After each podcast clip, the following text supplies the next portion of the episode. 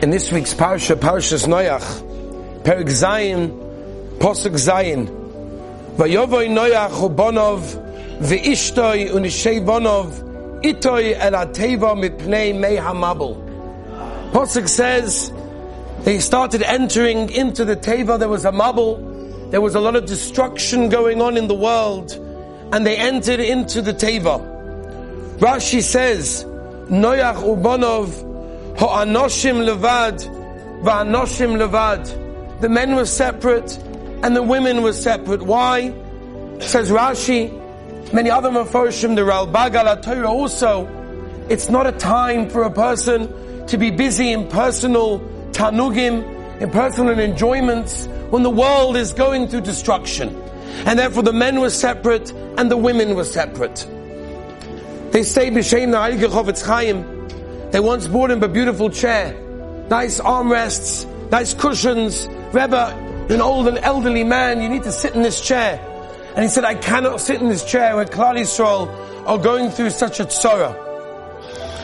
We're going through a time, as we've spoken about previously, where Klal Yisrael, not only in Eretz Yisrael, but around the world, are going through tremendous, tremendous tsar. And we have to feel that tsar. And not only do we have to feel the tsar, but we also have to do something about it. What can we do? What can we do that will actually be relevant? What can we do that will actually affect something? I spoke to a cousin of mine, Erev Shabbos. Not religious, never was religious. I spoke to Erev Shabbos. He has two children. Two eight-year-old children, a boy and a girl, who are currently missing. His father-in-law was shot dead in the kibbutz in Be'eri, and his two children, eight-year-old children, were taken, and he has no idea where they are. Think for a moment, as a father, as a parent, what it means to have two eight-year-old children and you have no idea where they are. And you have no idea how they are. Do you understand how painful that is? This person is not religious. I don't think he's ever opened up a siddur in his life. And he said to me, Rabbi, please, daven for them. Just daven for them. Do whatever you can to daven and to pray for them, for their return. He said, deep down, I know where they are. I know what's happened, but I, I don't want to believe it. Daven for them. This is someone who's not religious. I don't think he's ever opened up a siddur in his life. But he understands the koyach of tefillah. He understands what tefillah can accomplish, what it can do, and it can do unbelievable things. I want to share with you some words that Rav Pam Zatzal said years ago in America when Klal Yisrael was going through a different sorrow. He said the following. He said those that seem to harm us can be compared to the frogs in Mitzrayim by the Makov Tzvardeya. Said Rav Pam, we're all familiar with Chazal, that when they saw the frogs, or they saw the big frog, they started hitting the frog to try and destruct it, to try and get rid of it. It didn't work, it only worked in the reverse. And it started spitting out more and more frog. What was one became two, two became four, four became eight. It was terrible. Hitting the frogs accomplished nothing for the Egyptians from Mitzrayim. It simply increased their suffering. Says, said Rav Pam, that so many times when there are tzoras in Klal and there are people that are trying to harm us, our first reaction is let's get them, let's kill them, let's hit them.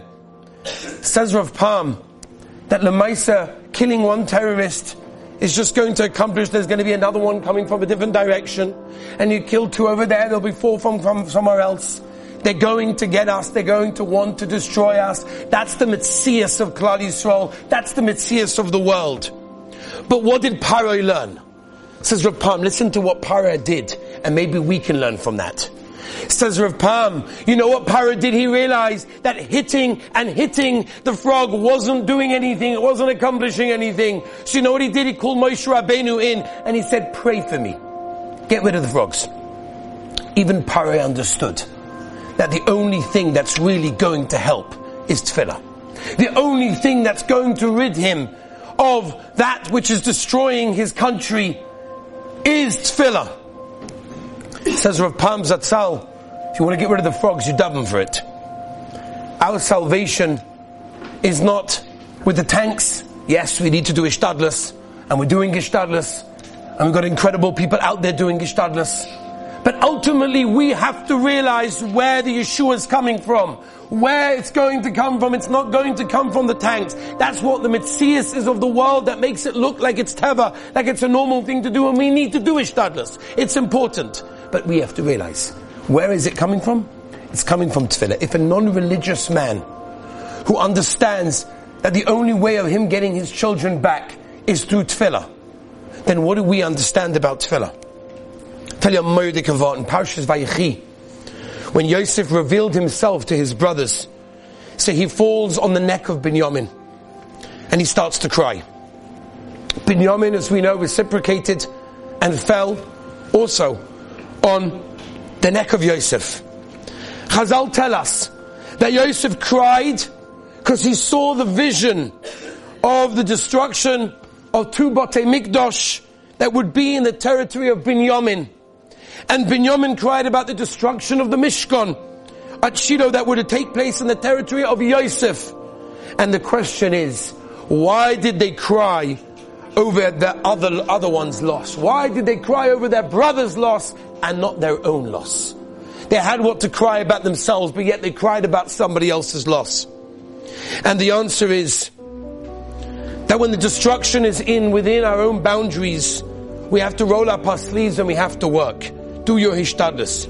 But when the tzara is in somebody else's land, it's somewhere else, it's not within your daladamas, then you have to weep, you have to cry, you have to try and do what you you can from where you are to be able to save. We're doing our hishtadlis. We've done our hishtadlis, we've made sitzis, we've made meals, Be'ez Hashem, we're going to continue to do so as well. But we also have to realize, even if we're not mamish there, we're not fighting the war in a physical way, but we're weeping from where we are. We're weeping over the loss, and we're weeping over Be'ez Hashem getting also the Yeshua. In 1967, there was an American bacha learning in the Shir of Nachum in the Mir Yeshiva. And it was pretty apparent at the time, 1967, there was going to be a war in Israel. So the Bacha came to Reb Nachum and he said, Rebbe, should I stay in Eretz Yisrael or should I go back to America where it's safe?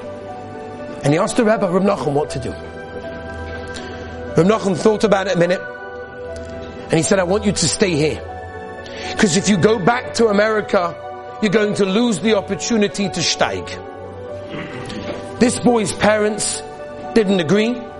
They compelled him to come back to America. And he came back to America. Baruch Hashem, June 1967, there was a tremendous Yeshua, the Rabbi Shalom, Nisim V'Nifloyas, which we hope Be'ez Hashem to see Bekorov over here in Eretz Yisrael as well. He came back to Eretz Yisrael. The war was over. He came back to the yeshiva, and he came back to his Rebbe of Nachum. And he said, Rebbe, Rebbe, I want to tell you something. I know that you told me what you told me, there's nothing I could do about it. My parents told me, give it over aim. I had no choice. But you should know, Rebbe, I continued to steig. I joined the yeshiva. I had Sidorim. I learned pretty much the same Sidorim that I did here in the Mir Yeshiva. So I continued to steig. Nachum replied, you made a tremendous mistake. I didn't mean steiging in Gemara. I didn't mean steiging in your Torah. What I meant was steiging from the air raid sirens. What I meant was steiging from the fear of death. What I meant was steiging in the way that you become closer to the Rabbi Shalom when you're a place of Mulchama. That you lost out on. And Rabbosai, I say to every single one of you that is sitting here today, you guys are the greatest heroes of Klal Yisrael. You didn't leave Eretz Yisrael. You didn't leave yeshiva. You stayed in yeshiva to steig, to grow, not only in the Torah, not only in the Gemara and the Shulchan Aruch, but also in your personal steiging with your relationship with Hashem. Because when life is difficult and when things are tough and life doesn't exactly go the way that we want it to, and the schedule of yeshiva on the way outside and I can't go here and I can't go there, that causes us to steig. When we realize we don't know when the next missile is going to fall and where it's going to fall, Rahman al It could be anywhere, chas v'sholem. When we realize that, hopefully our tefillah is a different tefillah. Hopefully our Shemona Esra is a different Shemona Esra. Our Nagelwasser, our Tzitzis, our tefillah, our Birchas. Hopefully it's a bit different. That's the real steiging.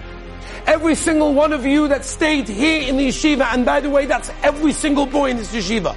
You stayed here, why? Not because it's more fun over here. You stayed here for one purpose. Because this is where you're going to steig. This is where you're going to accomplish the goal that you set out to accomplish when you came to Eretz Yisrael, when you came to this yeshiva. That is the most incredible thing, and that is the greatest shmira that you have.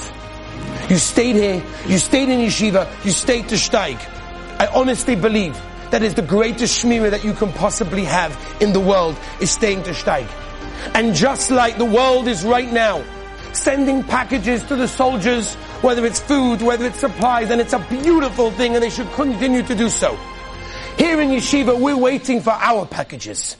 We're waiting for the packages that Klal Yisrael from around the world are going to send to the soldiers in the Beis Medrash here in Eretz Yisrael in Yerushalayim who did not leave, who stayed here to steig. We're also doing our ishtadlus on the front of the part of learning, of, of davening, and being machazik ourselves in Yerushalayim and Yiddishkeit in general. We're waiting for our packages. Because we deserve no less, if not more, than what they're getting. We're waiting for our packages. Are we really making a difference?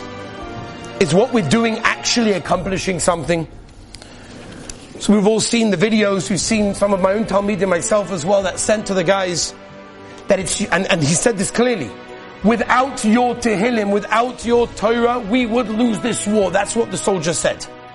He understood, and we understand, that no, we cannot go out to the front lines to fight, but what we're doing here in the Beis Medrash is accomplishing the same thing, if not more. The Shmir is through Torah, Gemara, and Makkah Daf Yud. Rabbi said what we're doing is the greatest thing in the world. And every small thing that we do makes all the difference. And we have no idea what we do can affect somebody else. When you steig in the Beis Medrash, when you show up to Shachris, when you're machazik yourself in a brach and birchas sambasim, whatever it may be, somebody else sees that. And says, I'm gonna do the same thing. And you're machazik him, if you're machazik him, who knows if you're machazik other people? Who knows where that could lead? I gave a simple share here in the Beis Medrash. Motzi Yontov. As you remember, you were here. Spoke a little bit about the matzav, about what we could do but what the soldiers want us to do. I got, I cannot tell you the responses that I got from people around the world telling me whether it's someone who's in an office somewhere in Chutzah, it's told me that there's a guy in the office who's not even religious, he hasn't put on tefillin, he decided after hearing, he got a clip, I'm putting on tefillin for the very first time. Somebody in the yeshiva told me that their brother, who hasn't put on tefillin for years, heard the clip, he's putting on tefillin for the very first time. A girl told me that she was doing something that she shouldn't be doing, until stopping right now. I'm being mahazik myself. We don't realize the small things that we do that can accomplish so much. And it can have a ripple effect, not only to here in Eretz Yisrael, but around the world as well. And that's something that we have to realize. Every single thing we do, whatever we machazik ourselves in, can have a huge effect, lemaisa, practically, physically, on what's going on over there in the south, in the north, around Eretz Yisrael, wherever we are, and of course, of course including where we are here. I spoke last night to one of the biggest trauma ex- experts here in Eretz Yisrael. The fact that she picked up the phone to me was a chiddush. She's running around all over the country, dealing with some of the greatest traumas, some of the greatest problems. And she told me, amongst many, many things that we discussed, she told me one story. I want to share with you a story. She knows personally who it happened to. She said there was a boy, originally from Kiryat Sefer.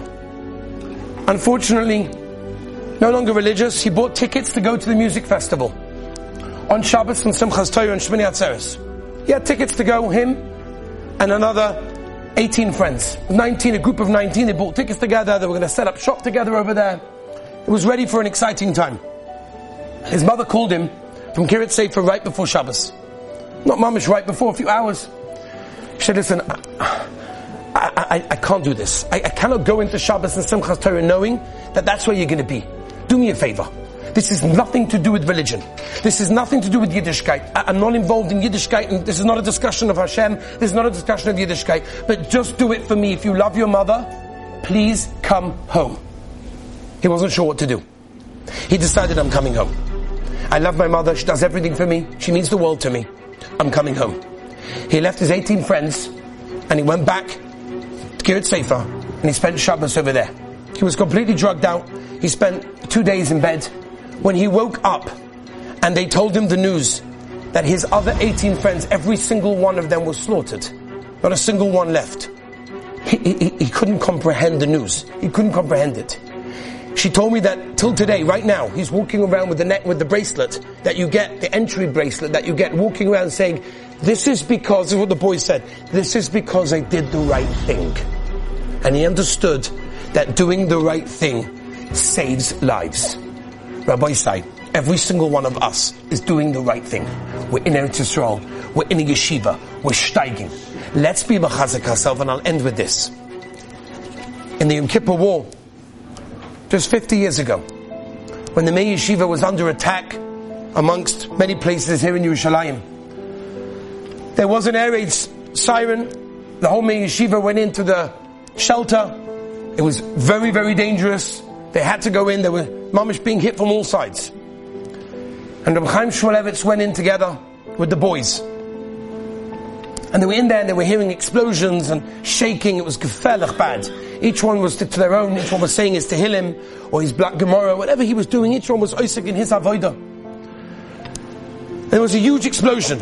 And they realized what it was. It was literally very close to the Mir Yeshiva. The Mir Yeshiva was saved. You can imagine the simcha. They came back into the Beis Medrash when everything was clear. And they came in with, with, with, with simcha that the Mir Yeshiva was saved. Ah, the Mir Yeshiva was saved. It was Gavaldik. Rabbi Chaim Shmulevitz got up to the bima, clapped on the bima and said, Rabbosai, everybody thinks that the Mir Yeshiva was saved. Why? Because of my Tehillim, because of my davening, which could be. And Avada, everyone's Tehillim and everyone's davening was mitzarif, no shaila. But, I want to tell you my pshat, why the Mir Yeshiva was saved. And perhaps this is a message for us and what we could do at these times. Reb Chaim Shmulevitz said that he was standing next to a woman that was in Aguna for many, many years. And Aguna is someone that her husband, didn't give her a get, which means she had no ability to get remarried. And she's stuck in that limbo state for years and years. The pain, the tsar of not being able to move on in life, of being stuck, is horrible. It's horrible. And Reb Chaim Shmulevitz said, I heard her. And you know what she said? She said, I'm willing to be mavata on all the pain that I've gone through, on all the tsar that I've been through. Just save the Mir Yeshiva, save the Bachrim over here. So oh, Chaim Shmulevitz, that's what saved the Mir Yeshiva. What saved the Mir Yeshiva is a Yid, is someone that's able to go on and do something extra. That's difficult, that's not easy. That saved them, Rabbosai, every single one of us can think, Leid Yodea Moras Nafsha, we all know where we're holding, we know what we could do. A little bit of effort in Shmiri Seinayim, a little bit of effort in Kavonis and Brachas, in Negavasim and Tzitzis and Tfilin, being careful what we say to others, be careful what comes out of our mouths, be careful what we look at, be careful what we hear. That can change the world, that can have effects to people's lives. Rabbosai, we're fighting the war right here, within ourselves, inside every single one of us. In our avodas Hashem, we are fighting the war. And Be'ezus Hashem, we daven for Mashiach, we daven for the Beis HaMikdash, we daven for the Gila Shechina, and we should taka daven for the Gila Shechina, and for the Beis HaMikdash, and for Mashiach. Klal Yisrael needs Yeshua. Rabbosai, think, what can we do for Klal Yisrael? From our own Dalad Amos. And Be'ezus Hashem Yisbarach, the Rabbi Yishua will give all of Klal Yisrael Yeshua's in the world. To listen to more by Rabbi Avi Wiesenfeld, visit